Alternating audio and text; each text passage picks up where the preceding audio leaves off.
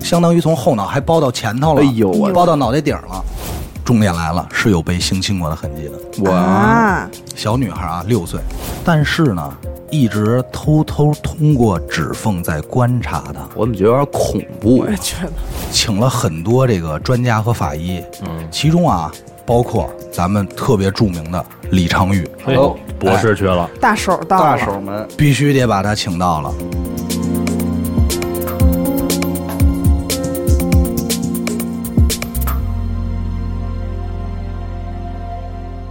大家好，欢迎收听娱乐电台，这里是悬疑案件，我是小伟。阿达，许先生，我是今天的特约探员严的抠，对，今天严科到来，为了换换耳音给大家啊，没错对，咱们别老是这几个人。今天的案件由阿达主讲，咱开始啊。入书咱们今天说的这个案子呢，叫做选美皇后密室谋杀案，嗯，是一个在美国科罗拉多州的案子，嚯，这科个罗拉多嗯有点绕嘴啊，是吧？这个案子在当时美国也是轰动一时，在这个一九九六年的十二月二十六号五点五十二分，早美上，嗯对早上凌晨，美国警方呢接到了一个女子的报警电话，嗯，说啊自己的女儿被绑架了，家里还收到了一封勒索信。警方挂断了电话，就赶快出警。七分钟之后呢，也就到达了这个报案人的家里。还挺快，果然神速，很是是警察嘛，对吧？就在开始询问这个家里到底发生了什么情况，了解到呢，这个家庭成员呢是一对夫妻，他们呢还有一双儿女，哎，一儿子一闺女，被绑架的呢是他们小女儿拉米西。拉姆西一听这名字呢，警方呢就特别重视。为什么重视啊？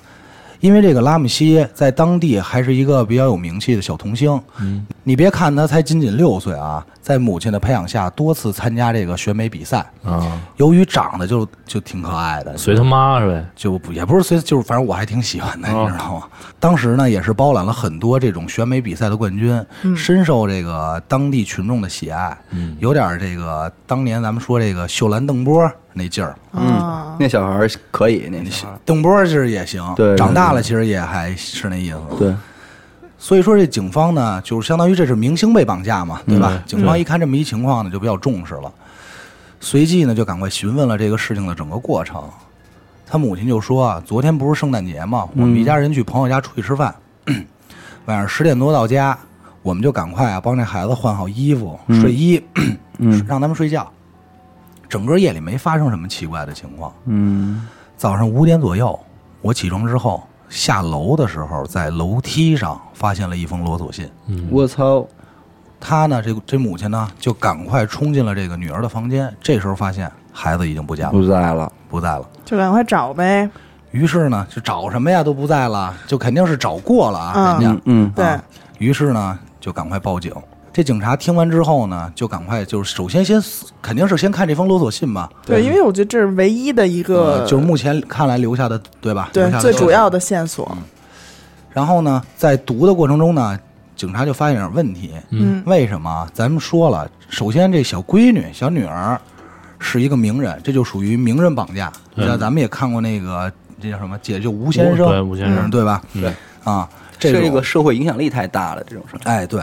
而且像这个就是，咱就这么这是我这么说啊，她不是童星，咱嗯就说这如果假如这女孩不是童星，那他们他们家也是很牛逼的，是个什么样的家庭啊？你嗯们听听，嗯她的父亲呢工作不错，有着一个很好的事业，嗯，是某科技公司的 CEO，嘿，啊，老板，呃哎，是不是 CEO 还不是老板嘛？经理，对，收入非常丰厚，而且呢母她母亲孩儿妈呢曾经也是一选美皇后。嚯，所以咱现在就能理解他为什么这会让他闺女去参加选美。嗯，他就是培养呗，对，嗯，在当时那个年代呢，这个家庭呢就已经拥有什么呀？拥有这个私人飞机和游艇了。我操，，这在九几今年天我也是不敢想的那就已经是就着实的，就对，这是上层社会，，对，就太牛逼了。嗯，按常理说，这种家庭啊，被称为绑架的目标，其实挺正常的，也挺对为钱嘛，嗯对，你一看就是为钱嘛，就是豪哦豪门嘛，比较合理。惦记上了，但是你们猜啊，他这个绑架的费用要了多少钱呢？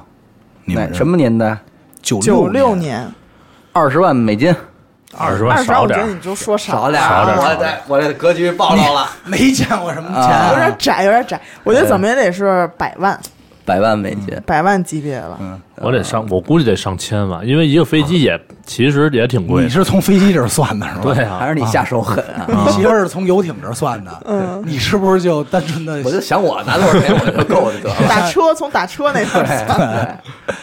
但是呢，这个在信中啊，绑匪提到的费用是多少呢？是十一点八万美金。那小伟靠谱。 操 对，有零有整，啊咱们恭喜这个张神探接近确了，实啊伪加神十 分，没想到，没 想哎到，伪神探接近答案啊。嗯，然后呢，虽然这对于一个普通家庭来说呢，这不是一笔小数目，九六年嘛，对对吧嗯？但是对于这个家庭来说，就操，太不值得一提了。九对牛啊一毛嘛对，，费这么大劲啊，费这么多周折，才为这么点钱，这事儿确实是让警方也觉得有点奇怪。如果是我的话，我可能都不报案了，就是我把钱给你，你就赶紧给我就完了。，对，对哎对就是对吧花钱买平安，是吧对破破财免灾。因为这钱我又不是给不了，对吗？这个信中呢还提到呢，就是说会在今天的八点到十点之间，这绑匪会再次联系他们。早上嘛，呃，对，早上哦八点到十点之间会再次联系他们。警察呢就赶紧向上级报告，做出了相应的这个措施准备，就是可能就是家里什么电话录音啊、监控这些嗯监都听哦监听都摆上上，这些设备，嗯，嗯，等着绑匪呢。一般来说嘛，绑架案嘛，就是看看能不能再确定是绑匪的位位位置置，啊哎，对，这种跟踪一下，嗯哎，然后能等着等着绑匪联系，能不能得到一些，看看能不能得到一些新的线索。嗯但是等来等去呢，没等到绑匪的消息，嗯眼看这已经过了这个约定的十点了，大家就觉得老这么等下去也不是个事儿。嗯，嗯，于是呢，其实他爸就提议说，就是说跟警察说，咱们再找找吧，嗯对家里进行进一步搜索。最终呢，让所有人都感到意外的是什么呢？在这个地下室的房间内，找到了小女孩拉姆西的尸体。尸体在家里找着。对，家里的地下室找到早了。他妈干嘛去了？哇塞！那合着就之前就家里就没搜过，之前的之前啊因的为他话可能就没往这儿想，估计冲着绑架案去你这了，么想，绑架的时候哪有绑架在家里？啊对对对，对吧？真是那就叫藏猫猫嘛。对，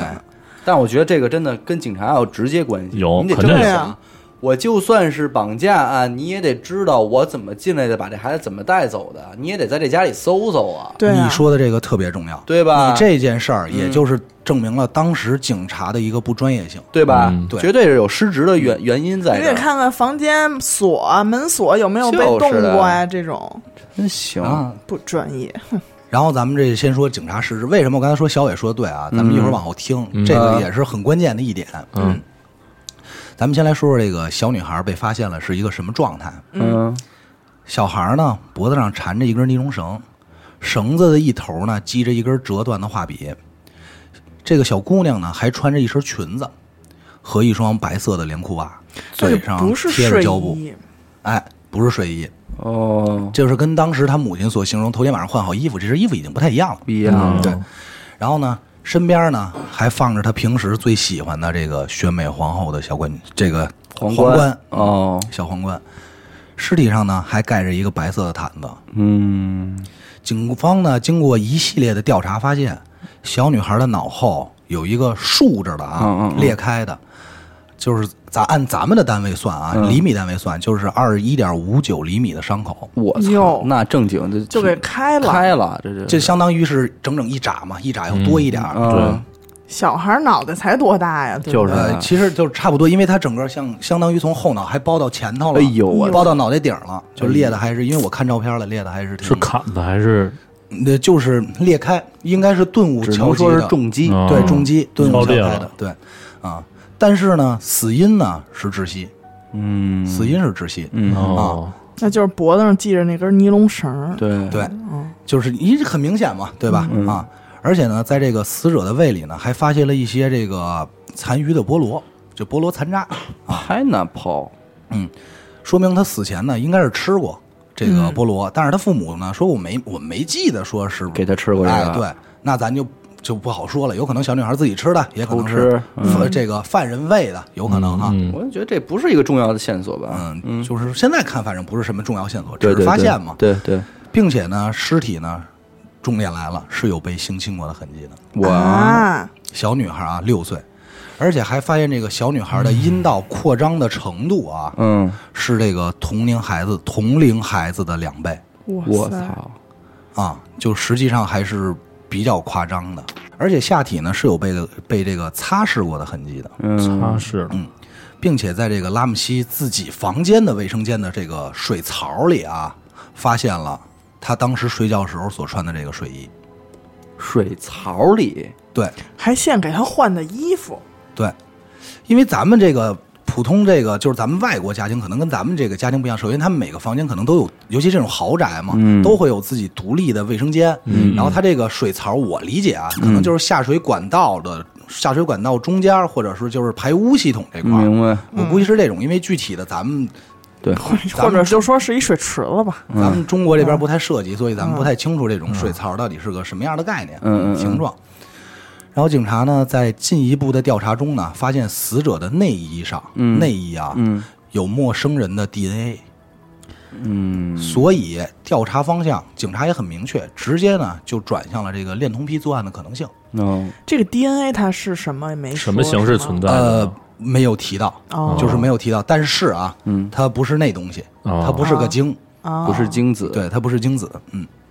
因为要是精子的话，这个在性侵这块儿肯定是会会对特别明对显说到的。嗯，对，既然这个方向都转向恋童癖了，而且咱说啊，这小女孩可是选美皇后，嗯那长得就相当就，就是说你要说被多少人惦记着也太正常了，对，而且我看过她这个选美皇后的视频，嗯是什么呀？就是实际上她穿着小女孩穿着这些衣服，嗯但是这些衣服其实挺成人化的，就是他不是走可爱这块儿，对他还是让一个小孩去弄性感范儿。对会会搔首弄姿，你知道我吗？觉得这就不这就不好。但是啊，咱就不说，就是虽然台底下的这些这个观察的观众啊，嗯还有包括评委，基本上都是母亲啊，都是，但是就是这种节目也会在电视播嘛，嗯对吧？？嗯，我觉得啊，所以说是这个被人盯上的可能性还是比较大的。嗯于是警方呢，在第一时间呢找到了一个犯罪嫌疑人，哦，这就锁定了。这就锁定了。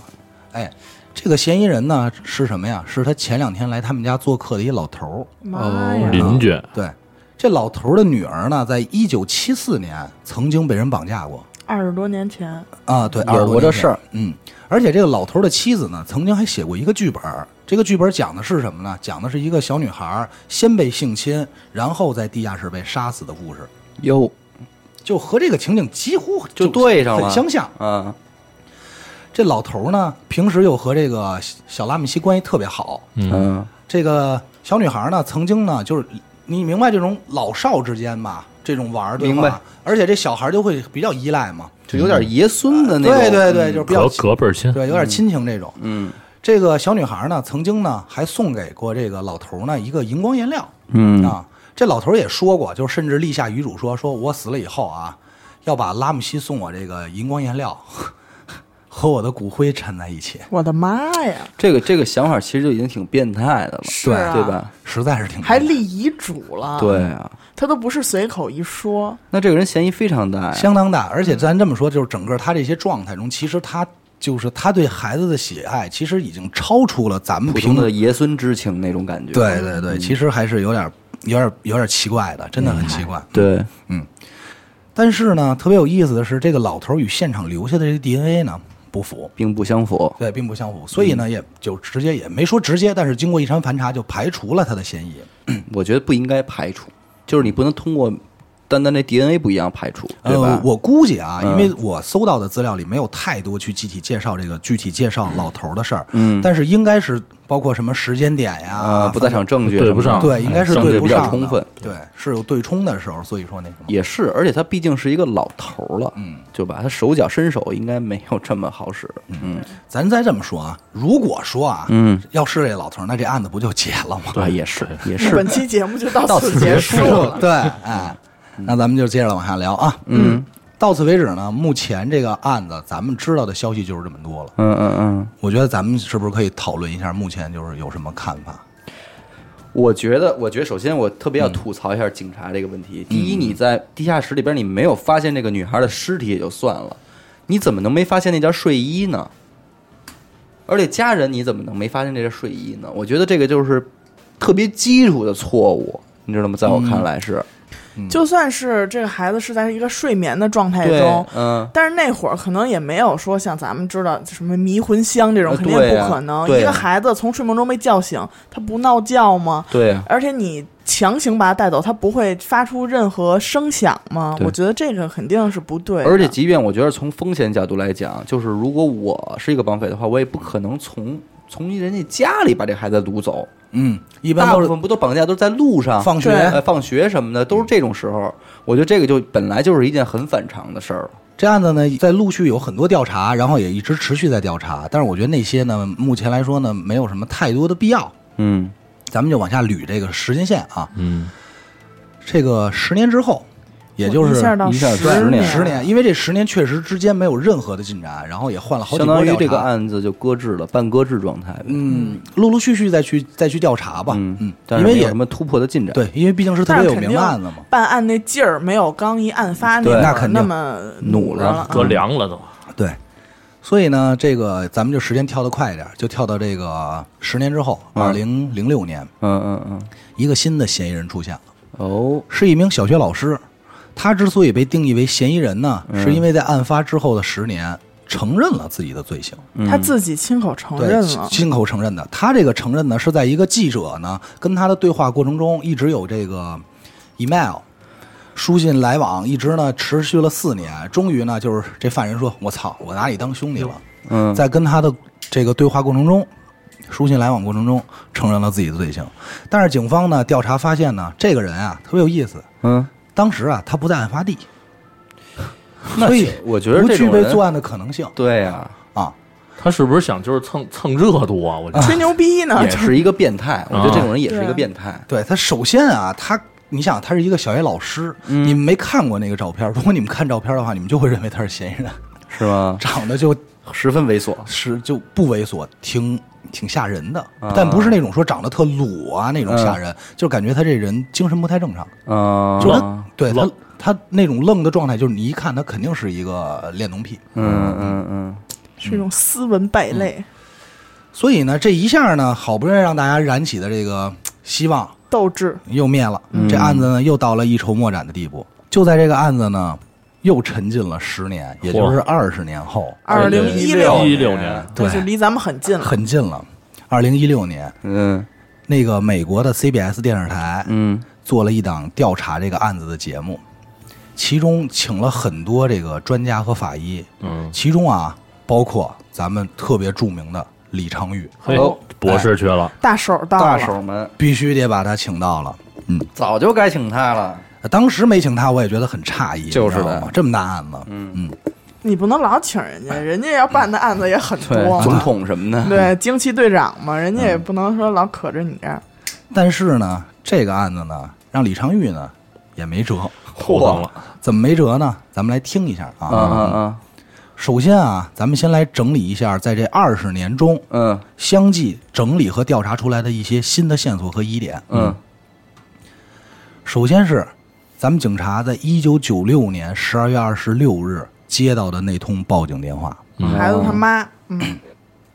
报警电话有什么有什么疑点？听着啊，嗯，咱们来说啊，一般来说是怎么报警的？就是我我们家孩子被绑架了，你时间、地，点、人物，对，就对是吧？嗯我是谁谁谁，发生了什么事儿，在哪儿，失踪的是谁，哎对什么结束，嗯，对吧？您赶快极有来嗯可能是他由于慌乱，顺序会乱，但是这几个信息你肯定得有。嗯对，他就无非就是着急说：“您快快点儿，你妈了对逼的！”对就是对，就是这种，对吧？对对就语无伦次，但是这些信息是会说的，嗯啊。但是咱们这个报警的母亲是怎么说的呢？嗯专家听了好几遍录音，整个状态听上去呢非常焦虑。他说了自己的名字，但没说女儿的名字，啊嗯只说了六岁、金发、被绑架和留下了勒索信。嗯嗯嗯嗯，其实对于咱们报警电话来说，咱们一般来说都会先报这个被害人是谁，嗯除非是马路上我碰到我不认识，嗯。对吧？一般来说就是我女儿谁谁谁怎么着的。但我觉得，截止到为止还不算太奇怪。哎因为他不是妈我觉也得有是一一个点明星嘛。我觉得对有一点奇怪在哪儿，就是你想，如果说咱正常人报警的话，说完谁失踪了，那警察会问什么特征，但是他妈直接说出来金发六岁，啊，对吧？这是一个跳过警察问话的一个步骤了。不是，我觉得还是可以，也有可能姑且的不把这个疑点放的那么大。因为对因为有可能什么呀？就是这这个，因为现在咱们这看这警匪片看多了，所以也有可能也有也储备这种知识，你知道吗？嗯对，啊，奇怪的来了，啊，奇怪的是什么呢？这通报警电话结束的很突然，嗯他妈呢嘴里一直，我不是骂街啊，就是孩子他母亲、嘴里一直念叨着什么呀，快点儿，快点儿，快点儿。嗯，hurry hurry hurry，对，有可能是表示着急，嗯嗯嗯但是还有可能是什么，咱们其他不知道。这个接线员呢，也试图着问了他一些其他问题，却发现他突然就挂了。挂断那了。这这个是一个疑点，我觉得，对就是通常我们在报警的时候，我们其实不渴望先挂断电话，对啊，我们是更想跟警察多说说。对对嗯然后甚至问说：“您看我们这怎么办呀、呃对有没有对解决办法？对我们对现在对应该下一步干对什么我们对应该干什么？”？对，嗯，这个但是你说挂快点，会不会就是也是怕占线，有病吧？我觉得这个他不到底应该是吧。想不想报这对警啊啊？嗯怕不是怕占线，万一其中绑匪来电话了呢？但是他五点打的，甭管说了五八点八点给打呀，嗯哦，也是哈，对吧所以也是，反正这肯定是不反太正，是个疑点。对，嗯肯定是不按常理出牌。嗯注意了啊，戏剧性的事情发生了。哦我觉得这个这个情节是其实挺电影的。嗯接线员在这个节目的采访中啊，说说，因为他觉得当时这个孩儿他妈报警的时候，这种感觉啊，有点像是在完成任务，嗯，所以呢，就多留个心眼儿，嗯哎，没有立刻挂断电话，监而在听了一下，而在另外一头的孩儿他妈呢，特别有意思，这电话挂得太着急，也没挂好，没挂稳。哆了哆嗦的，所以好巧不巧的呢，正好录下了之后的十几秒钟的声音，一段对哦话，不是对话就是声音。但是这个录音啊，后头这段录嗯音实在太过嘈杂，几乎啊，咱们听到的全是噪音。嗯嗯嗯，但是这个时候，咱们这个热心网友们又就出来开始帮忙了。嗯解解密对，啊，好多人试图用这个科技手段来还原那段对话，嗯嗯甚至还有网友说说我我听见有人说这警察会抓我吗？就类似于这种话。嗯当然这些呢都未被证实嗯啊，就是热心网友嘛，嗯对吧？是啊，就是不太具备这个依据。嗯但是在节目中，咱们这些专家呢，用技术进行了进一步分析、增强以后，听到了这么一段对话。嗯首先是他父亲，语气很僵硬，嗯我们不是在跟你说话。嗯紧接着是他母亲，慌特别慌张说：“你做了什么啊？老天，帮帮我，帮帮我！嗯，跟谁说的这个？不知道，就是听到的，只是从录音中就听这个到很的。明显是第一是父亲的这句话也是对别人说的，对，母亲的这句话也是对一个别人说的。对，最重要的来了，嗯，最重要的来了。在这过程中，还听到了一个孩子的声音，哦，说的是什么？嗯，你们发现了什么？这孩子是谁呀？他哥，对他们家还一儿子呢。，对啊，我觉得那肯定是跟他儿子，因为你想啊，他爸说的也是我我们对我们不是在跟你说话，对那肯定就相当于不会是跟他妈说的吧？说我对跟对对儿子不是在跟你说话，对对嗯对吧？咱们之前说过，他们家有这哥。那这哥在案发这过程中，在这个发生这些事儿的时候，警察来的时候在干嘛呢？嗯在这个警察当晚去这个拉姆齐家调查的时候啊，父母告诉警察说，这哥哥一直在屋中睡觉，警嗯察来了之后才起床的啊啊。所以说，如果啊屋中没有其他人，没有其他外人，而且那个时候拉姆西如果已经失踪或者死亡的话，那现场只有可能是一个孩子，那就是他哥，对呀，那会儿多大呀？九岁，大三岁嘛。啊，他哥叫什么？叫博尔克，嗯也就是能说什么？说明他哥哥当时并没有睡觉。嗯嗯嗯嗯至少父母在说谎，而且很有可能他突然做了什么，或者是发生了什么，嗯，惊吓到了他的母亲，导致急忙挂断了这个电话。那很有可能，嗯，就是我我是妈妈，我我知道这事儿，但是我不想让警察听到这孩子说的话，我得赶紧给挂了。对，但是孩子当时正好在说话，对马上就挂断，对但是还没挂断。对，还没挂成，所以咱们这些专家还是挺牛逼的哈，嗯，有点意思，有解点意思。析出来点东西。嗯所以我觉得这个父母在说谎，嗯，这是一我我觉得是一个比较大的事对儿。对对，所以你说早点请有什么不好的？真把这些嗯专家都搬大手都搬到了，这案子没准当时就解决了。不是，但是有可能是技术限制，我觉得，因为九几年嘛，他这个是二十年之后专家坐一块儿才会不把这，二东西十解年解出间来。吧，二十年之后，啊之后，就是一六年嘛，节目里他们才解析出我来。觉得可能有一部分是技术限制，嗯当时有可没法能，没法还原这个录音。嗯有可能。然后咱们再来看看啊，再来看看这个孩子尸体发生的前后都发生什么事儿了。嗯嗯，首先是孩子，他母亲在报警之后啊，这个行为也挺诡异的。同时又给他四个朋友打电话，嗯嗯，首先我是可以理解啊，毕竟出这么大事儿，让朋友帮忙，或者说让朋友跟朋友说说，看看说是不找是、一找，说是不是孩子在你们家呢？这种，就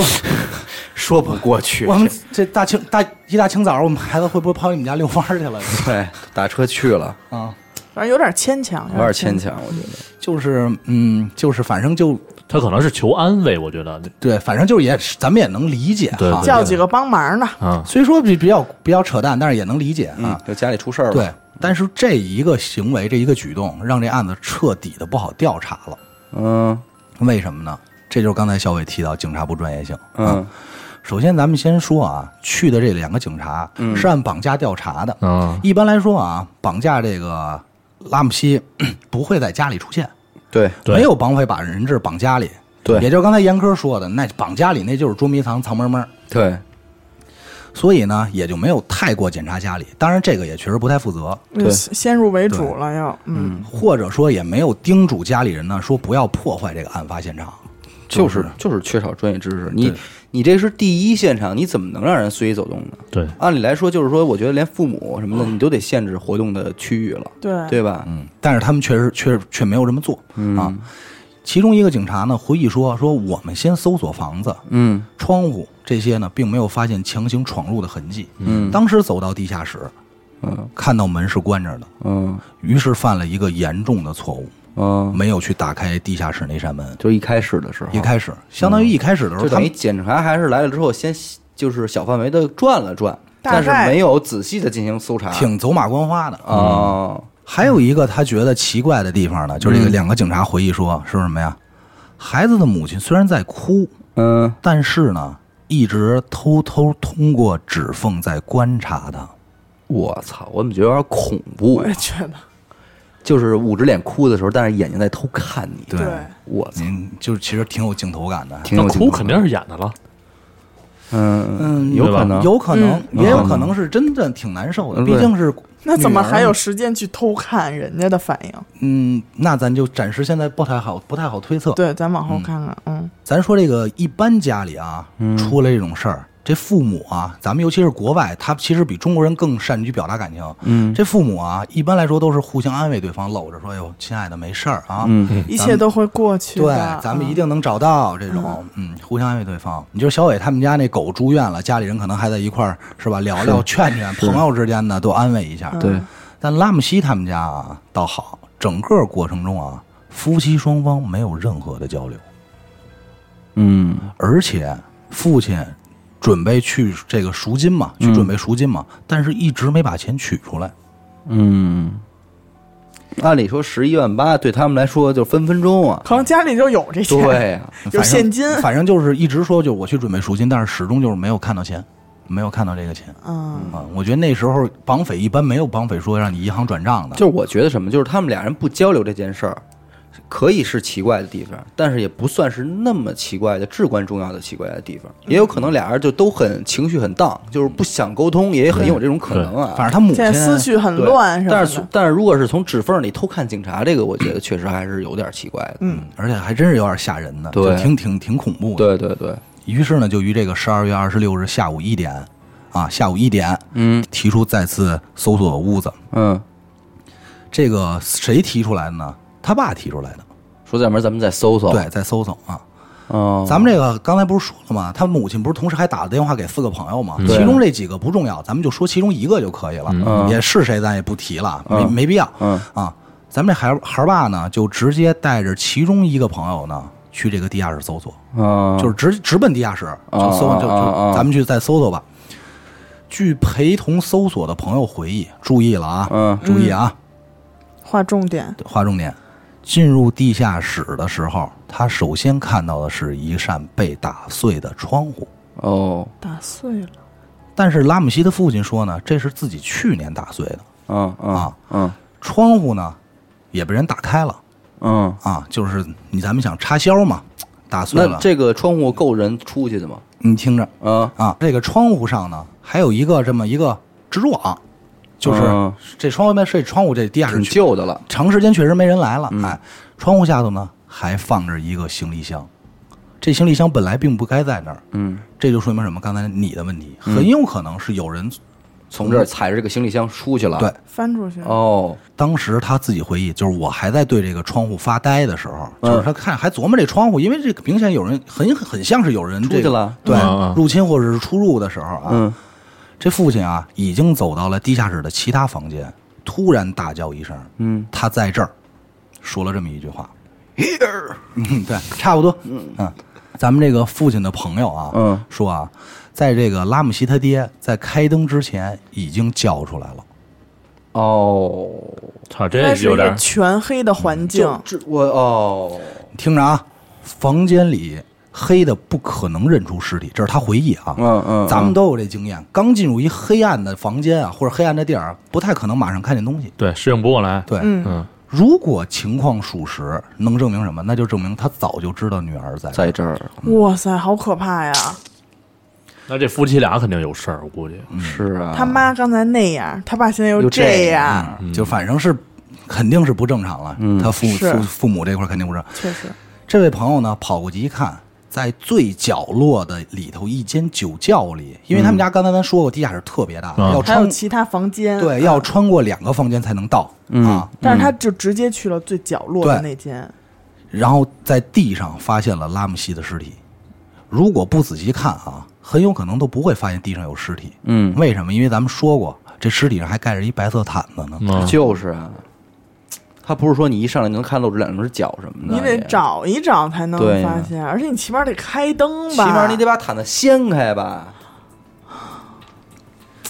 然后啊，这就是刚才咱们说的警察极其不专业的地儿。他爹啊，二话没说过去啊，咱不是说这小女孩被绑着，然后嘴贴着胶布呢吗？嗯，上去给就冻了。就给撕了，嘿把这胶布就撕了，以树抱这闺女，咱们抱孩子这个姿势啊，嗯就抱上楼了。地下室嘛，嗯放在哪儿了呢？这就很重要，放在了这个楼上的地毯上。嗯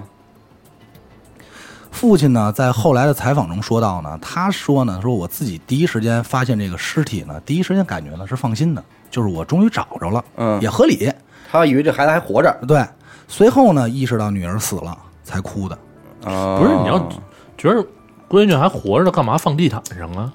对不对？不是，是他抱起来的时候肯定就已经知道了，嗯嗯就嗯，你、你就就已经知道死了。对，那啊是肯定的，你你自己你想嘛，一个人活着和死着，你自己还没那数那呢这个倒也说得过去。对父亲看见自己孩子了嘛，着急想给对抱起来，所以他把嘴上的胶布呃揭下来嗯也也说合得理，过去啊也合理。嗯然后他爹呢又未经许可，嗯直接就把当时就是随便抄起一毯子啊，嗯，盖在尸体身上了。这那家这里个怎么那么这多就毯子？这就不正常了，这就不正常了。这件事儿啊，嗯他已经死了，盖与不盖又有什么区就是别你呢？你第一反应不应该想的是，我先找一东西给给它盖上。对啊我觉得对这个不你不正常。看这个啊，咱们这么说啊，这件事儿主要影响了什么？嗯，这个是再次污染了这个 DNA，啊，哦，对对对对对对对对这是案发现场啊。对对，咱们现在光想着说找着，终于找着孩子着急怎么？他污染 DNA，他他破坏现场了。对，这为什么刚才说这个整个这事儿他不专业呀？嗯，这一屋子人啊，走来走去的，又是朋友，又是警察，那破坏范围挺广的。又搜索，又直接就怎么就直接把案发现场给破坏了。嗯嗯，这案发现场弄成这样，咱李博也没辙，大手儿也不好使，也不好弄了。咱们再接着来说说这个现场留下的这封勒索信。信也有问题。哎，当时咱们只提到这个勒索信，但是嗯没有提这个信的形式和内容。嗯嗯嗯文字内容呢是写在咱们就平时写东西那个笔记本儿、嗯那种本儿上撕下来的纸。嗯 信的大意是什么啊？我给你们念念。嗯，我们是一小群境外组织，哦，敬仰你的生意，嗯但是不赞成你效忠的国家。你女儿在我们手上，嗯付十一点八万赎金，不要尝试联系警察或 FBI。嗯如果你擅自行动，将有百分之九十九的机会失去你的女儿。嗯按照我们的要求，我们百分之百会释放她。嗯，八点到十点等进一步的指示。你们听完以后有什么感受？他玩概率这一块儿我啊，觉得百分之九十九和百分之一百，对，就是这个，如果这个嫌犯还是挺挺理科的感觉，这么一个，对啊，我说的这些啊，嗯就是其实只是心中的主要内容，一个大意哦啊，就是把能能咱们说白了就是有信息的，有信息的摘出来了，因嗯为我看了那个信了。咱接着说啊，首先感觉这信是不是太啰嗦了，是，对吧？这信到底有多长啊？而且他没提不要报警，提了啊提提了了提提了了，不百要分之九十啊尝九嘛，对，嗯不要尝试联系警察或 FBI 嘛。嗯嗯嗯嗯嗯，就是说这信到底有多长呢？咱们说就正常这个本儿啊，嗯咱们这个本儿啊，一共用了三篇儿，嚯，这三篇纸写了呢，写了两张半。信中甚至还说出什么啊，就是这个交赎金很累啊，嗯你要好好休息。胡逼嘛，这不有用吗？就就有点胡闹，你知道啊吗？，哦啊，咱们这帮专家李博士呢，尝试了一下，就是现场在这个节目现场啊，嗯嗯嗯抄了一下这封信，需需要多长时间啊？嗯需要二十一分钟，哟这是纯抄。抄。那他要是想写，再构思，嗯，措辞就更不要说这个构思和打草稿这种事儿，你知道吗？哎对对对，而且这个纸啊，经调查发现，就是他母亲平时用的一个笔记本的纸，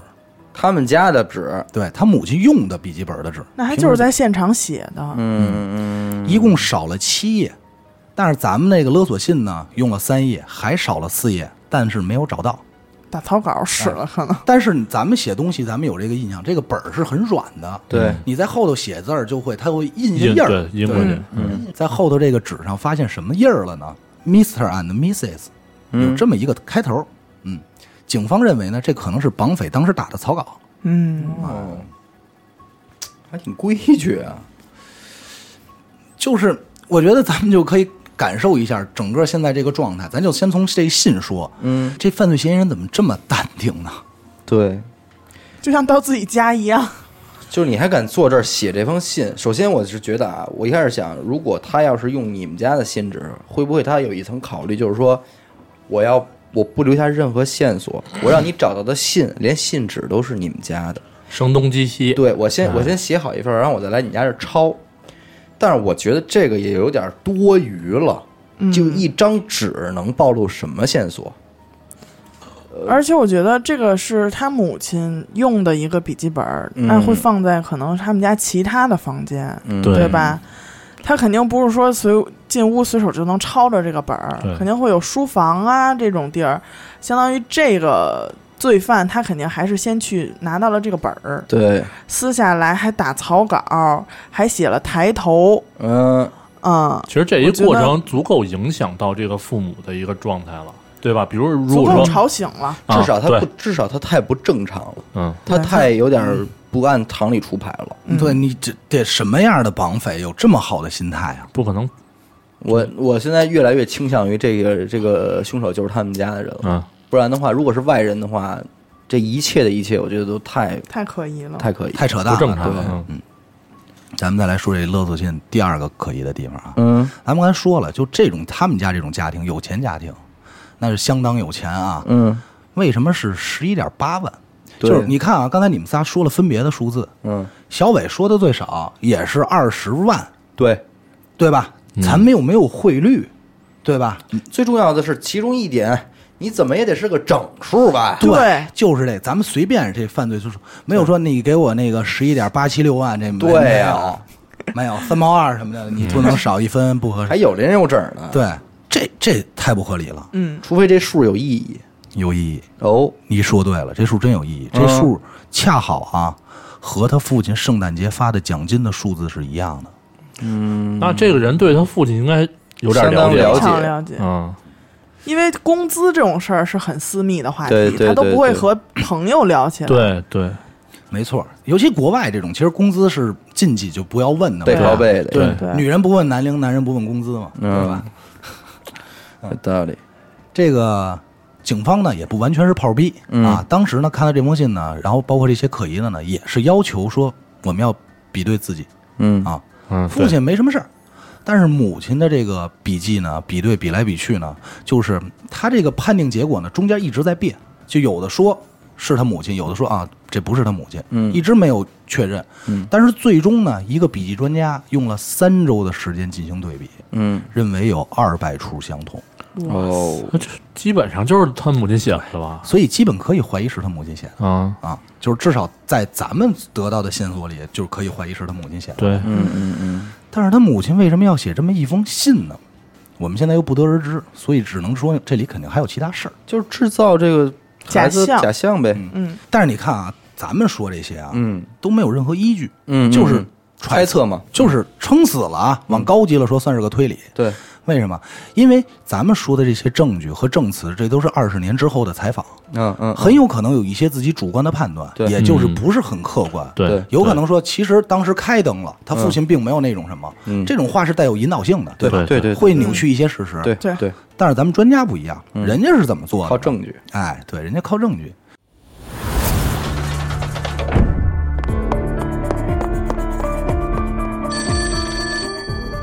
喂，是神探阿乐吗？是我，什么案件？没有案件。再见，哎，别别别，我是想听您给我讲几个案件。这种事情不要找我，去听娱乐电台，那我怎么才能加入组织？关注微信公众号“娱乐 FM”，加入微信听众群，那里有你想要的。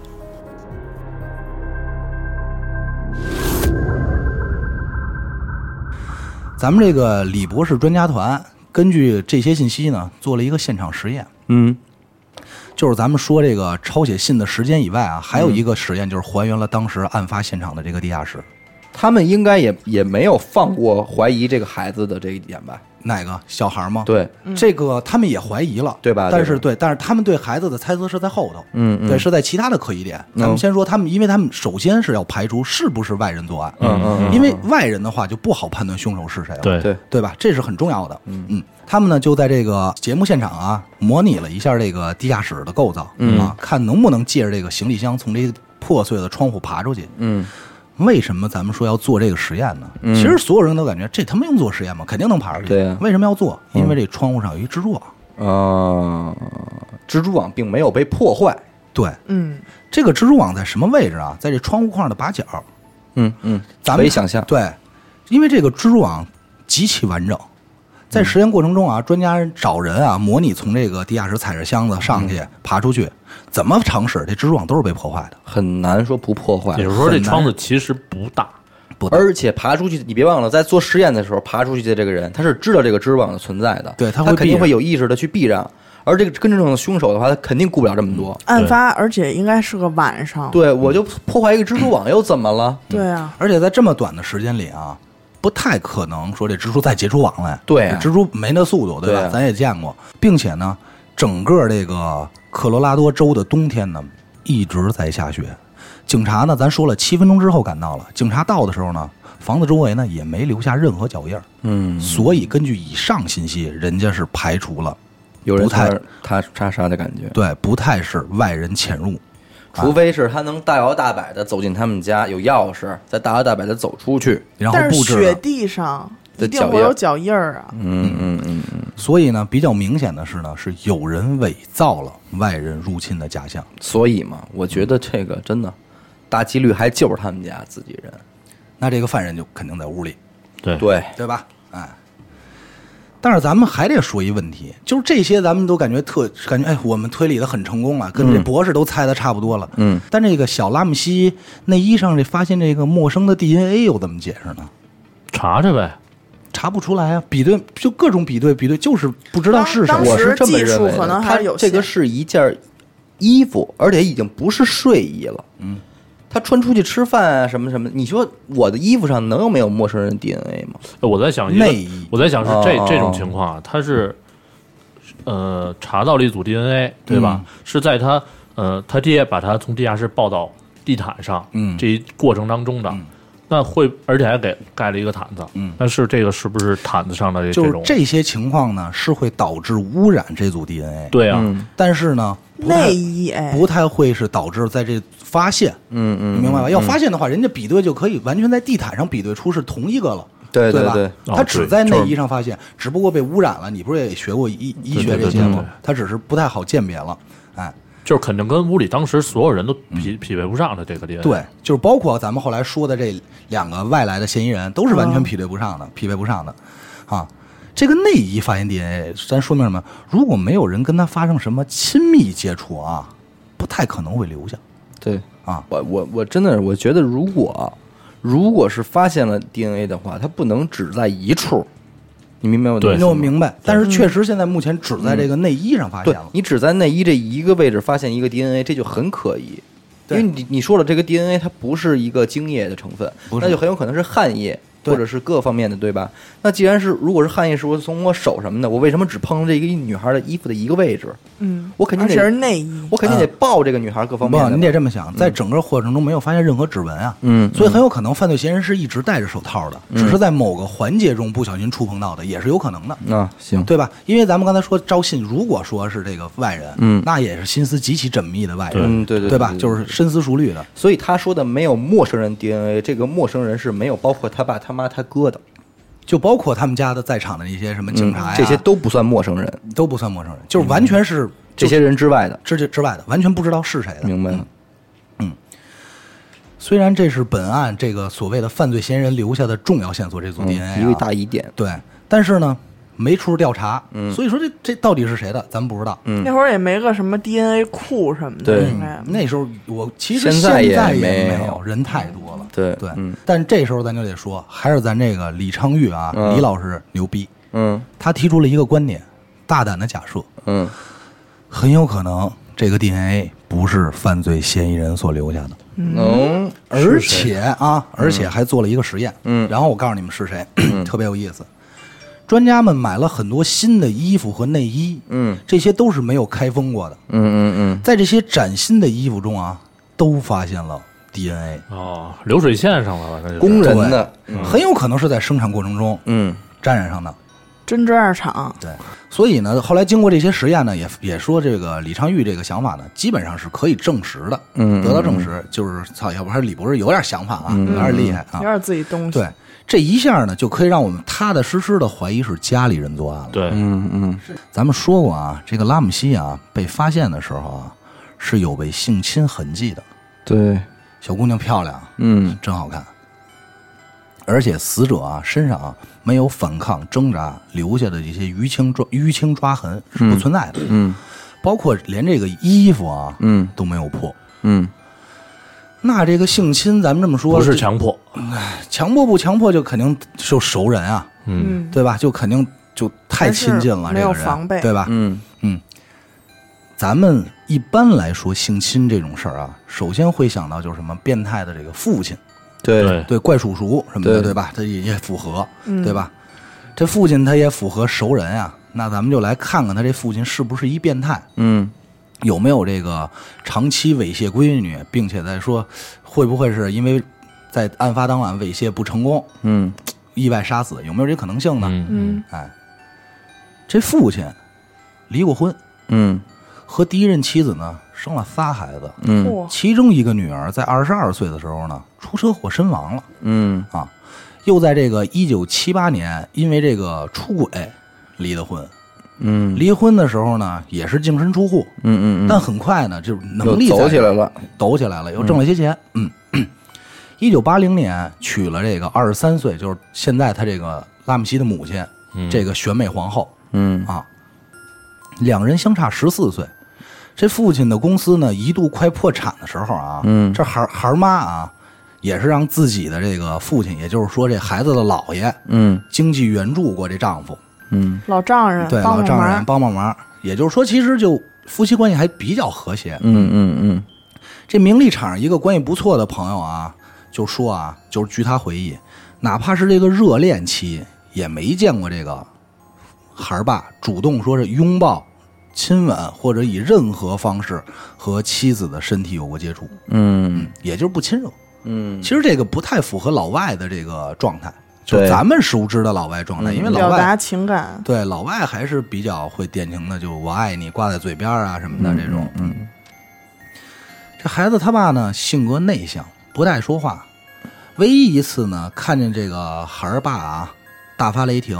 是因为他媳妇儿啊花钱如流水，嗯他大就手大脚，对他就急了，怒摔这信用卡说，说他想把我挣的每一分钱都花了，嗯，就是也他那妈也挺惨的也，挺惨，也挺可怜的。嗯嗯，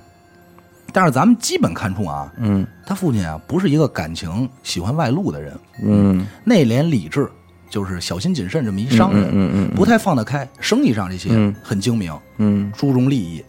但是呢，你说这种人啊，嗯一般来说啊，其实挺容易得到这个女性的青睐的，嗯对，对吧成功人士嘛，有钱嘛，嗯成功人士又是理智，咱们就按现在的高富比帅，对，其实是有点儿的，嗯对吧？嗯嗯帅不帅的咱放一边儿。所以说什么呀？身边其实不缺妞儿，对，而且呢，他在此前婚姻中呢也有两个女儿。嗯，这父亲要是真猥亵了，不应该只在从他这儿开始不应该，不应该，嗯对吧？嗯哪怕啊，就是他真猥亵，并且遭到这个自己的孩子，嗯一个六岁的孩子的拒绝啊，嗯，也不可能到谋杀这程度。对，这个时候啊，咱就得说一事儿，嗯就说说什么是性侵，嗯就是说什么是定义上的性侵。嗯很有可能啊，是拉姆西死后有人用飞嘚儿插入了他的阴道，造成才造成的血迹和尿液，嗯，然后随后又进行了擦拭，所以这个性侵很有可能是掩盖真相的手法，嗯嗯就不是真正意义上的为了性侵而性侵对，哦，嗯只是为了让他看上去像性侵。那咱们这些现在你就能明白我刚才说那两个专家的区别了。嗯那能那如果这个也伪造，我觉得太变态，太可怕了。对，这是咱们说完他这父亲啊，嗯咱们在其实说完了以后，整体来看啊，除了这个性侵这件事儿，咱们刚才争执了半天啊，整个他父亲状态其实不太像，嗯其实不太像啊。嗯嗯嗯但是你要说他父亲知道不知道这里有事儿呢，肯定是知道嗯啊，因为照之前发现尸体种种迹象表明嘛，对吧？对，咱们现在来看这孩儿妈，这孩儿妈呀，当时啊，在当时出事儿之前就已经查出患有这个卵巢癌，嗯在案发的这个十年之后呢，也是去世了啊，二过世零了零。六年嘛，二零零六年，对吧？嗯这个母亲呢，其实就是一个全职太太，嗯几乎呢就是全职带着这个女儿到处去参加选美。嗯她母亲这个人呢，要面子，嗯爱出风头，嗯然后有这个竞争意识，嗯，非常这个自自傲，就是很、很自负。然后曾经虚荣，对自己曾经也有选美经历嘛，对吧？嗯对吧？经常在自己床上摆这些当年获奖时候的这些礼服什么啊的，我知道吗这摆着别人了，没没，摆着别人有点过了，对吧？当了这个全职太太以后，这就不这还不算完，咱就不说她自己虚荣，还得说还得怎么个虚荣法啊？嗯，这个当了全职太太之后呢，总想营造这个模范家庭、嗯模范太太这个状态，你知你知道吗？好客。爱社交，朋友多，哦嗯在每个房间啊都会放这么一棵圣诞树，并且就是这圣诞节还给孩子就是一块儿，九六年啊、嗯嗯嗯还得拍这个祝福圣诞祝福语的视频，哎呦嗯就还其实挺潮的这么一个，嗯嗯你知道吧？嗯嗯嗯啊，据说啊，他每天穿的衣服啊都嗯是套装，而且不会在一天之内穿同样的一件衣服。这是咱说的一一日三三开箱，箱，铺张浪费，嗯然后百忙这就是，百忙了，铺张浪费，品味这个品味奢侈，嗯，这不就是一种最可怕的媳妇儿吗？对，嗯这是但是架不住人家人家有钱呀，嗯，反正这种媳妇儿，咱对吧我们是 hold 不住啊，嗯对，hold 不住，那肯定，就喜欢收藏这种昂贵的艺术品，嗯啊。当时呢，他也是花了五十万元买的这房子，嗯更扯淡的呢，他又花了七十万元重新装修， 嗯，就是烧包，烧包嗯包，对，啊，就是举个例子啊，就是小事儿啊，他们家这个就是搞一次这个午餐会，嗯，就是这种正常的午餐会，聚个会， Party 朋友吃个小饭，摊儿嗯花了多少钱呢？花了三万多美 元嗯，啊，漂亮，对，哎，你说他吃个饭都花三万啊多，就是这当赎年金的二十多万人民币了，嗯你这么想啊，嗯也就是说什么呀？咱正常在当时那个年代啊，嗯人家说啊，你破费点儿的五千块钱这事儿能搞定，对吧？嗯就是就简单就是折腾能造烧包，就是这么一个。嗯，最有意思的是呢，他这妈啊，从小就被教育啊，你你必须得嫁得好，嗯啊，你得嫁得好。必从须得这个瞄着豪门就得去，对嗯从学美到学画画，考上那个大学啊，嗯都是为了找个金龟婿而做准备。啊，生完孩子之后呢，不工作，但积极听着嗯啊，这个事儿我觉得挺有意思，就是积极参加各种这种学校活动啊、社区活动，就抛头露面这块儿了。嗯哎嗯嗯我觉得他跟我这个， social 我这个，他就我觉得他跟我这阿曼呢 有异曲同工之妙，对异曲同工之妙，而且想法还比较接近，你知道吗？嗯嗯嗯这个孩儿妈呢，嗯让这女儿从四岁的时候，四岁啊，嗯就开始参加选美，确实有点太早了，也挺啊辛苦这个对孩子的。我觉有得一次呢，就是朋友也看见说这个拉姆西啊，穿着裙子跑到他母亲面前说：“说妈，我冷，嗯，然后能不能把外套穿上？”他妈就说了：“哦，亲爱的，不 行，哦别人还在看着你呢。哦，亲爱的，哦，就是亲爱的，对，就是，哎，可见他在这个名誉上的这就种是面子大于一切。对嗯，名誉上的这些事情胜于了他关心他的女儿，嗯就是绝对是这种典型的。这么来一看，基本上就只能用一个词儿来形容，就是除了虚荣没别的。嗯这么一个虚荣的母亲啊，咱这儿说嗯自己用来攀比工具的这么一个女儿，这么一掌中宝，死了，你觉得他妈弄死他的可能性大吗？我觉得其实也不太像。他还指着他闺女去对展示他他这自个己，他的闺女是他的一个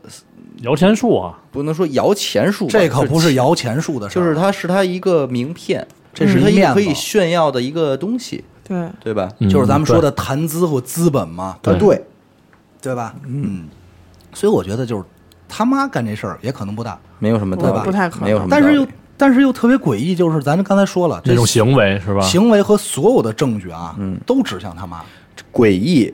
只能代表他了解这件事儿的真相，嗯但是并不能代表他是这个行凶的人。反正至少咱能说啊，这母亲写了落子信，还有就是在这个死者嘴上绑的这个胶布上呢，有一些纤维。嗯，调查呢，发现呢是孩儿妈当晚穿的这个大衣上的纤维，沾过大衣呗，粘过就是嗯对，哎，然后这个拉姆西晚上穿的这个睡衣被换下来丢在水槽里，这个行为啊，就专嗯家们分析啊，其实特别像是一个母亲的随手动作，哦，你就想想，就感觉没地儿扔是就洗衣服了。对，就是往那儿一扔，对吧？嗯，可是这位母亲应该可没有这种习惯，嗯，她能给孩子洗衣服吗？也是哈干不了这活儿，嗯还是得家让里也没个保姆什么的，有有有，还真有保姆。那这个保姆得说呀，保姆作案几率也得有很大呃，但是就是这些都是之所以没说，就是因为在调查过程中确确实实确实没什么重要，确实没什么说啊啊的啊，就是就没说话人啊啊都，啊对吧？嗯。所以呢，咱们现在呢不好判断是不是母亲下手的，嗯但是啊，因为我是觉得他是没有杀人动机的，嗯，但是呢，他肯定是做了不该做的事儿，对他隐瞒了什么东西。他这里没有事儿嗯下，他没有亲自下手，但是他绝对知情。对，这里有事儿，然后咱们就再接着往下看，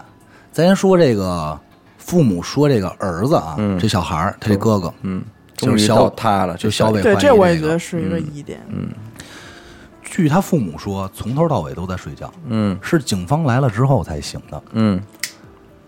但是呢，从专家们呢，就是解析这个电话录音看呢，电话里有一个小孩的声儿，显然不是这么一情况。对嗯说谎了，嗯咱还说啊，你们还记不记得咱们刚才说过，在这个拉姆西的发现的时候，在这胃里发现了菠菠萝的萝，嗯残渣？嗯嗯哎嗯嗯其实啊，刚才小伟说这觉得不太重要，很正常，就是很可能随意的。嗯但实际上，这是一个特别关键的事儿。这个李昌钰分析，嗯分析出什么呢？嗯，因为在当晚调查时候发现这个厨房啊，嗯桌子上确实有这一碗菠萝，而且这哦嗯菠萝上啊，就这碗上放着这菠萝这碗上有他哥哥的指纹，而且只有他哥哥的指纹。嗯，嗯，当晚呢，也问他说这个碗里是什么，他哥哥拒绝说出“菠萝”这个词，只说了 “something”。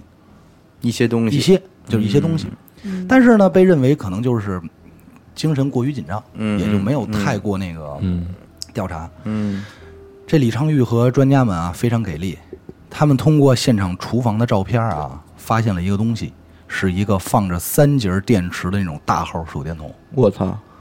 所以就开始怀疑是他哥哥用手电筒打了拉姆西的头，导致他昏迷的。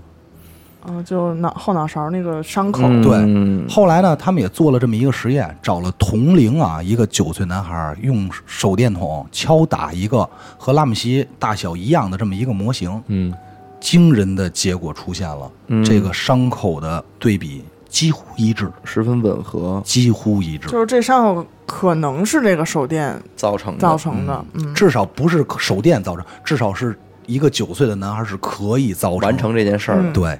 在这个案发前一年啊，嗯这个他哥哥呢也曾经干过什么事儿呢？用这个高尔夫球棒打过他妹妹的脸。哎呦喂，哟，够狠的。并且在这脸上啊留下伤疤了。他们兄妹感情怎么那样？肯定是不好呗。嗯那闹着玩儿没有拿高尔夫球杆儿闹的，但是他哥哥呢，在采访过程中说，就是我是不小心、无心的，嗯就是可能挥的时候，他妹妹正好走过，他是自己是这么解不释是。，我的意思是他们日常之间的感情。就你问的这个问题，正好问点儿上了。嗯，刚才许梦不是说有没有这女佣，有没有事儿？这时候女佣女出场了女佣去了啊，女佣出保场姆了，说保话姆啊保姆哎出场了，女佣说话了，说了什么呢？在采访过程中，女佣说，她曾经在拉姆西的这个床单上啊，发现了一颗葡萄粒儿大小的粪便，哦，屎就是屎，是嘎巴也儿，是他妈上了火了，这也他还说，求在求变警方啊搜索拉姆西房间的时候，警方搜索房间过程中，啊发现拉姆西收到的圣诞礼物有一盒糖，嗯，上头也有屎，食堂他哥送的吧？不不是他哥送的。就是他哥往上面嗯撒屎来着。哦，女佣认为这些应该是他哥哥搞的鬼。对，女佣为什么会这么认为？我觉得父母可能都不了解这俩孩子平时关系怎么样。但是保姆天天能看对见。对，咱们再而聊且，你想往东西上撒屎这种事儿，不是一个成年人的行为。嗯，咱们再说，咱们聊小孩儿，咱们说过，对这小孩儿就是拿骂人那说，这孩子啊，嗯不会当着父母不骂，但是他可以当着叔叔阿姨骂，对他没拿这个保姆当成一个对他有威慑力的人。对，对，所以他我觉得平时干的这些行为，所以可能啊，他这女佣很清楚，但是迫于这个家庭就是收入又被雇佣在这个家里，可能有话有些话也不太好说，而且你看，我妹妹这么受重视，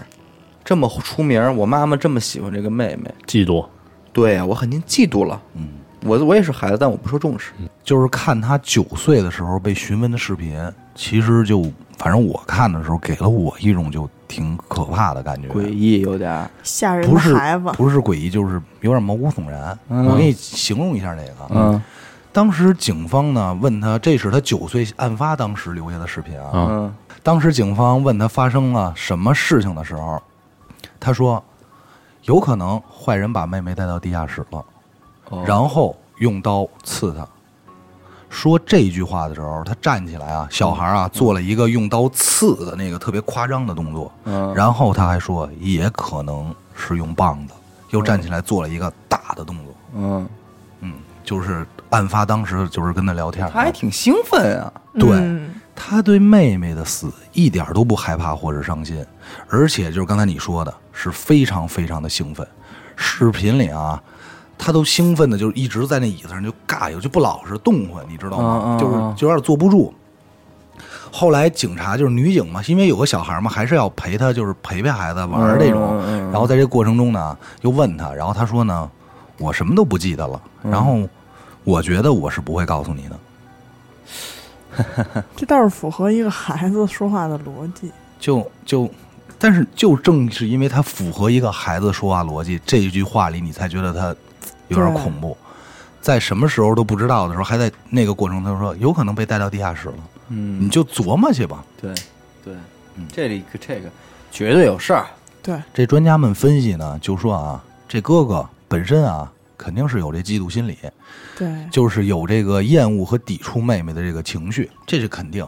很有可能是什么啊？妹妹当晚吃了哥哥的这个菠萝，这哥哥在一气之下，嗯就冲动，就用这手电筒袭击了妹妹。嗯，后来父母发现了，演了这么一个悲惨的闹剧，就是这是专家后来就是一个猜测。对猜测。嗯，在这个二零一七年，就是这个电视台节目之后的一年，嗯这哥哥呢，博尔克接受了这个采访，他全程啊带着一个特别诡异的笑容，就是成年以后，成年以后，就一七年了嘛，嗯就已经很大了，就是就是一种特别那种表情嗯来说，然后显得非常轻松。主持人当时也问了一些其他的问题，但是我觉得都不重要。但这个问题我觉得还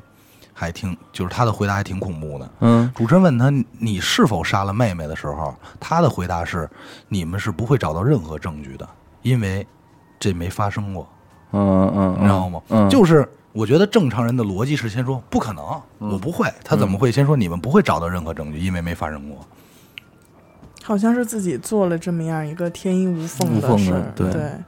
虽说啊，咱们这个李昌钰这个专家们啊、嗯非常厉害，也是推理出来，包括说各种实验都真凶指向了这个哥哥。但是这案子呢，因为年代久远，证据也不足，案发现场被破坏严重，嗯所以呢，最终也是没有给什么证特别明确的定论，只是说怀疑是他哥哥小男孩干的。嗯最尴尬的事儿呢，也就是这个电视节目，嗯在这个，因为就是电视节目里头，这 CBS 这电视台，因为在节目中暗示哥哥是凶手，最终被他哥哥告上了法庭，嗯要求 CPS 赔偿呢一点五亿美金。至今呢疯了，对，也是那没，可能也随他妈，我估计这个其实有点儿，但是最最终呢，就是他这个赔偿这事儿呢也无果啊。啊，这是到现在呢，咱们就可以彻底聊聊这案子了。咱们现在每个人就说一遍，你是怎么认为这案子怎么发生的过程？我是认为啊，他父亲可能没有参与，为什么啊？因为之前啊，就是整个在这个案发时候啊，他父母没有任何交流，啊，在报警之后，嗯，我感给我感觉啊，他父亲是表现的一种比较无奈的这个状态的，嗯啊，就是已然是这样了，就是你们自己看着玩儿吧，你嗯们想弄成什么样弄成什么样，我管不了了，反正、啊。而且父亲在第一时间呢，就是没有搜索出来尸体的时候啊，我感觉是是有点着急的，而且就是感觉到是那个父爱啊。出来了，就是挺希望女儿赶快就被发现吧，要不他也不会提出你们再搜搜地下室这种，嗯对吧？当时也不会再提出，是比较心痛的。然后那个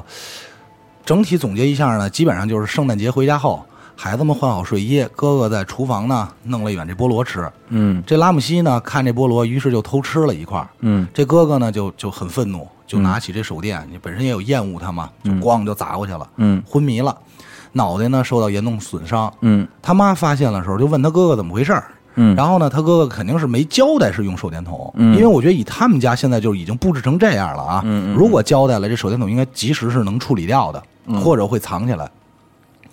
而且如果报了警啊，就是肯定他哥哥完蛋操了，嗯对吧？就这件事儿捅出去，哥哥完蛋操了。而且咱说过，他妈是患有患有这个卵巢癌，嗯对吧？就是不太可能再生育了啊！又自己又这么一个爱慕虚荣的人啊，就是所以开始了，就设计了一系列性侵、嗯入入入室这个入室性侵、绑架的这个嗯女儿死的这个假案。嗯嗯但是我觉得恐怖在哪儿啊？就是说，咱得说这拉姆西的死因，嗯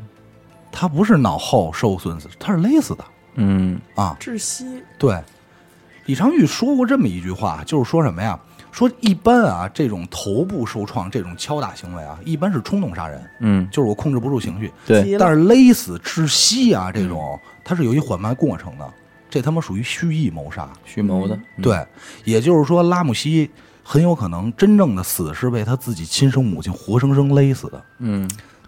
他为了他哥哥和他母亲，就是一个虚荣心，就是嗯在外人眼里，就是我们家庭必须得是完美的，我们家 OK 的这种，嗯对孩子教育良好啊，这种环境嗯啊，所以表现出来就是为了整个这一切，就是所做成了牺牲，而且很有可能拉姆西死的时候啊，当时还有救嗯啊，嗯而且还很可能很有意识，嗯，这反正大概就是我的想法，最终也是拿衣物捅了自己闺女嘛，嗯对吧？你呢？我的怀疑是这个妈妈是妈妈先想要钱，嗯嗯，因为父亲曾经说过，他想把我挣的每一分钱都花掉，嗯，嗯对，对，说明他很痛恶这个女人花钱大手大脚，嗯可能也会在经济上经济上给他一些限制。嗯他没有钱花了。我觉得他是先从勒索性开始，但是我又觉得他亲手去杀自个儿自个儿女儿的这件事儿，呃，不太可能。嗯因为我觉得像阿达刚才说的，他自己亲手去勒死，我觉得还有很多疑点，包括他那个折断的画笔，那就是为了方便他更好使劲儿勒嘛，嗯就是这边有个把儿嘛，相当于。但是我觉得也说不通，就你绳子在手上一绕就可以了。嗯他那边还有一个话，或者说他是随手抄起一根绳子，可能是这个绳子可能原来挂本在来就有画笔，嗯画板上，然后拴着一根笔这种，我觉得。然后这个妈妈，我觉得应该是怎么说呢？她就是想要钱，然后但是她要的又不多，嗯而且她正好是父亲圣诞节的这个奖金的这么一个数，所以我觉得，嗯，首先我是肯定的是妈妈主谋这件事儿，嗯但是她可能不会亲自去下手。嗯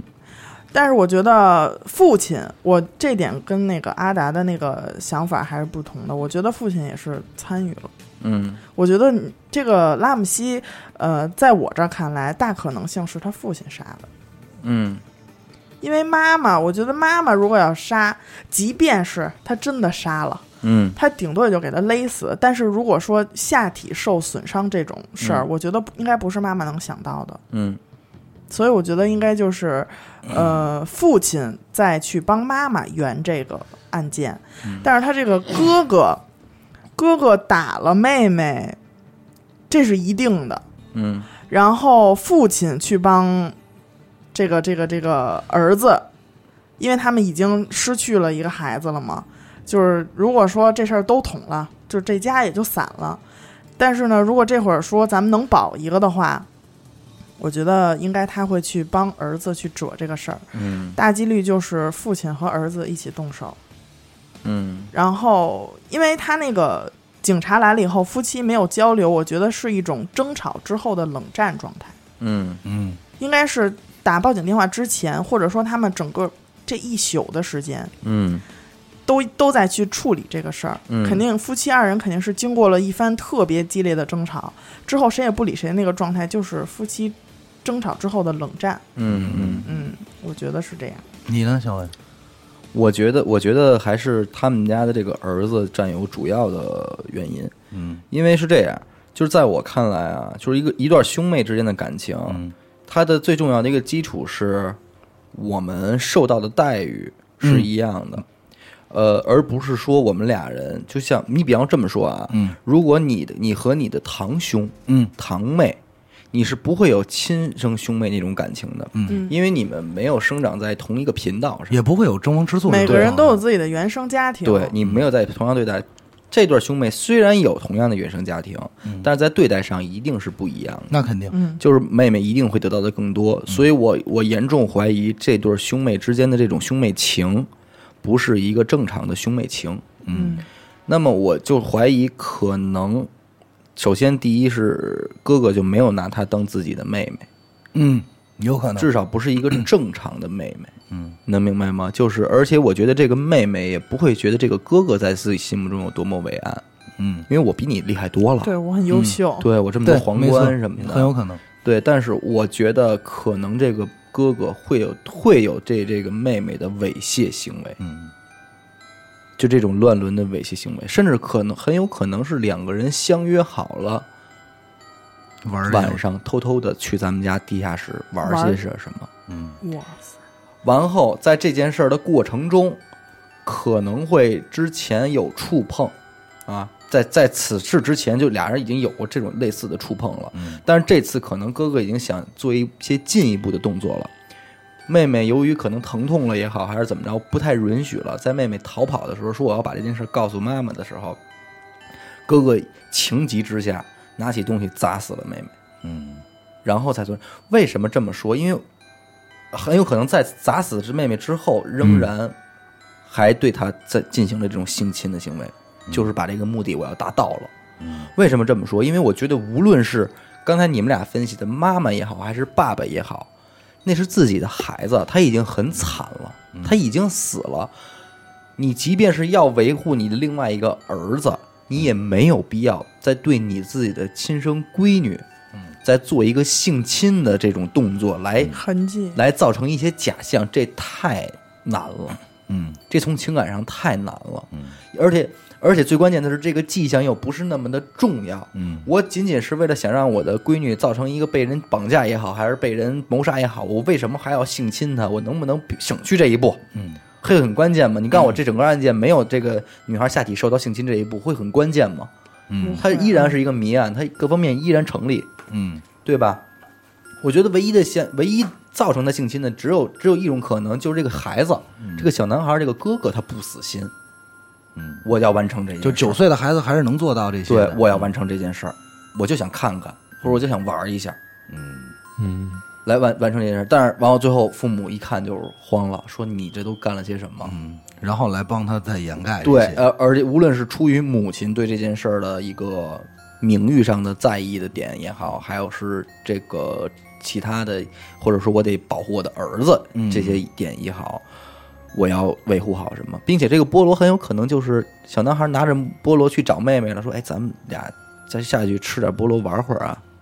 嗯，就是我觉得是这样的。有你可能能。明白吗？而且而且那个视频，后来阿达给我分享过嘛，让我看了一下这个视频，我觉得这个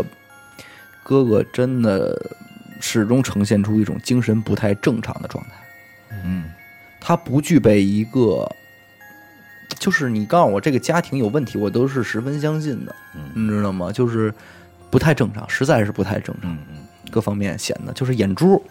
咱们讲话，这人眼跟你聊天的时候眼睛不看你，嗯眼睛飞，嘴角略带诡异的微笑，这一点就特别的吓人。嗯，对，你想想，当你跟一人聊天的时候，这人眼睛不看你，到处乱飞，然后最后嘴角还笑着跟你回答问题，你不觉得特诡异吗？嗯这就是这个小男孩的状态。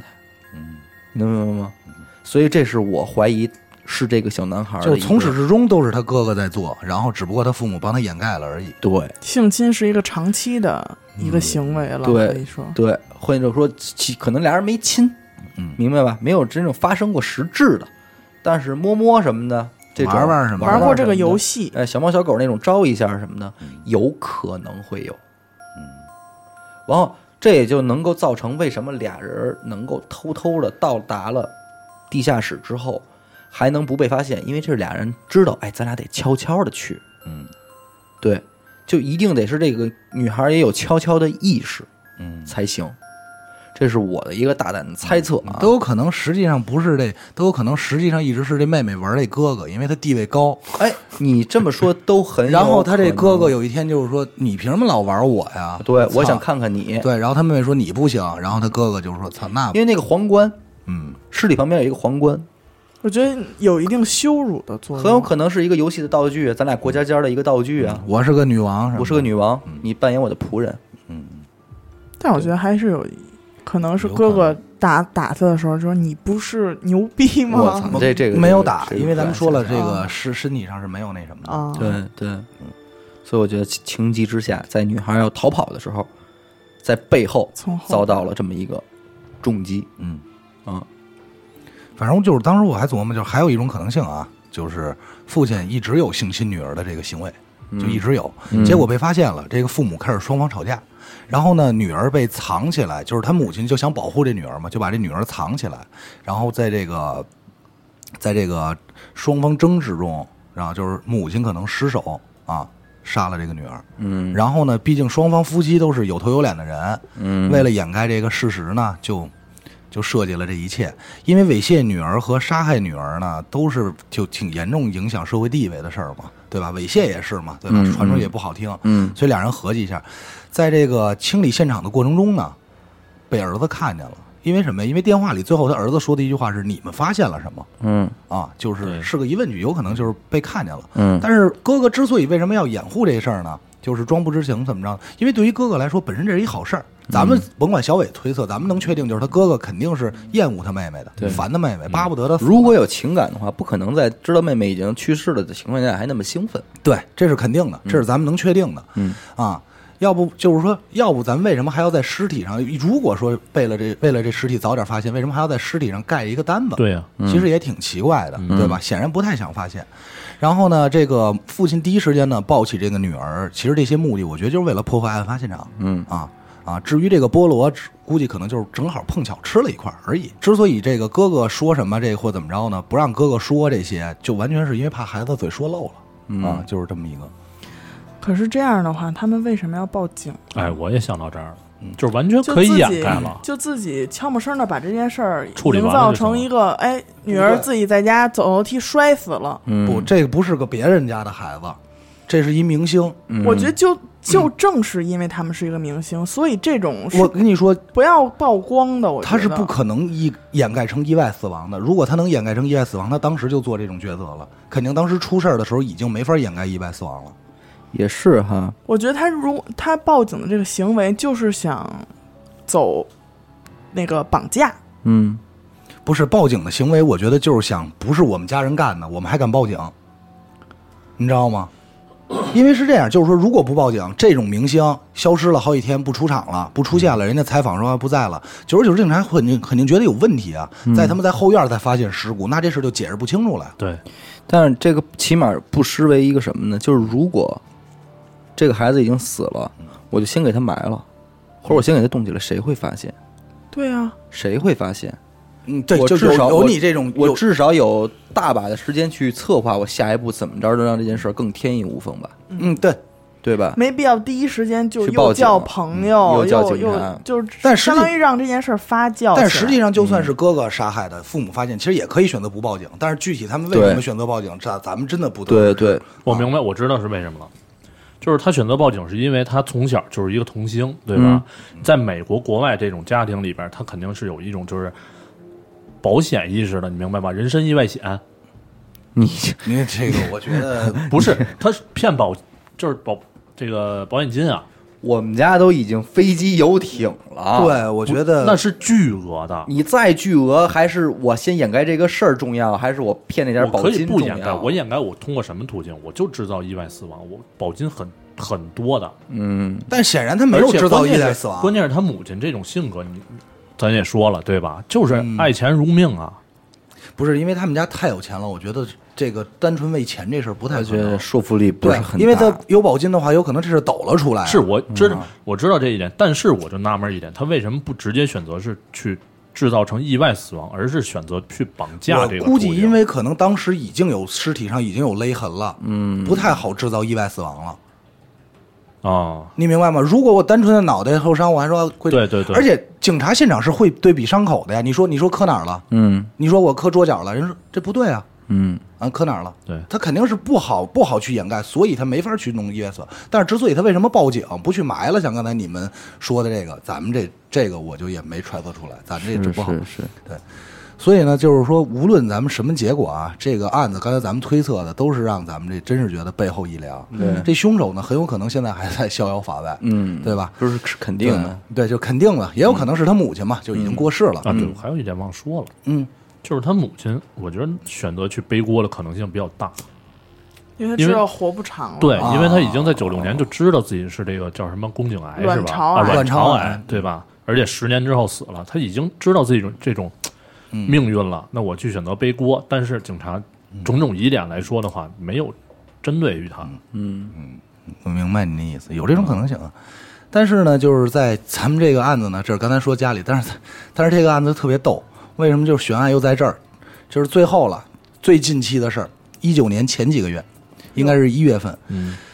这个据说呢，这案子又有了新的进展。嗯，有一个在监狱中的恋童癖承认了是自己当时犯下的罪行。嗯，啊，然后也是写信，然后特别诚恳，整个状态呢，就当时推测他这个书也确实他这个挺像一个自述书的啊，但到底是不是他呢？我们现在也不得而知。反正这案子呢，就就这么一直悬着，悬也啊哎就也就悬着了，其实我觉得狱中这人可能也就是为了想火一把，蹭个热度。蹭热度变。态。没有证据，反正这个案子到今天为止仍然是一个悬案。我也觉得咱们听众朋友们，如果你有你的想法和猜想的话，不妨编辑好了留在这个评论区，咱们大家一块儿参观讨参讨观、论一下讨没错论一没下错是吧？看看谁的精彩有说服力，嗯谁是更吧适合当柯南？对吧？嗯，行，感谢您收听一乐电台，这里是悬疑案件，我是小伟。阿达。许先生。严的抠儿，哎，咱们下期再见。再再见见。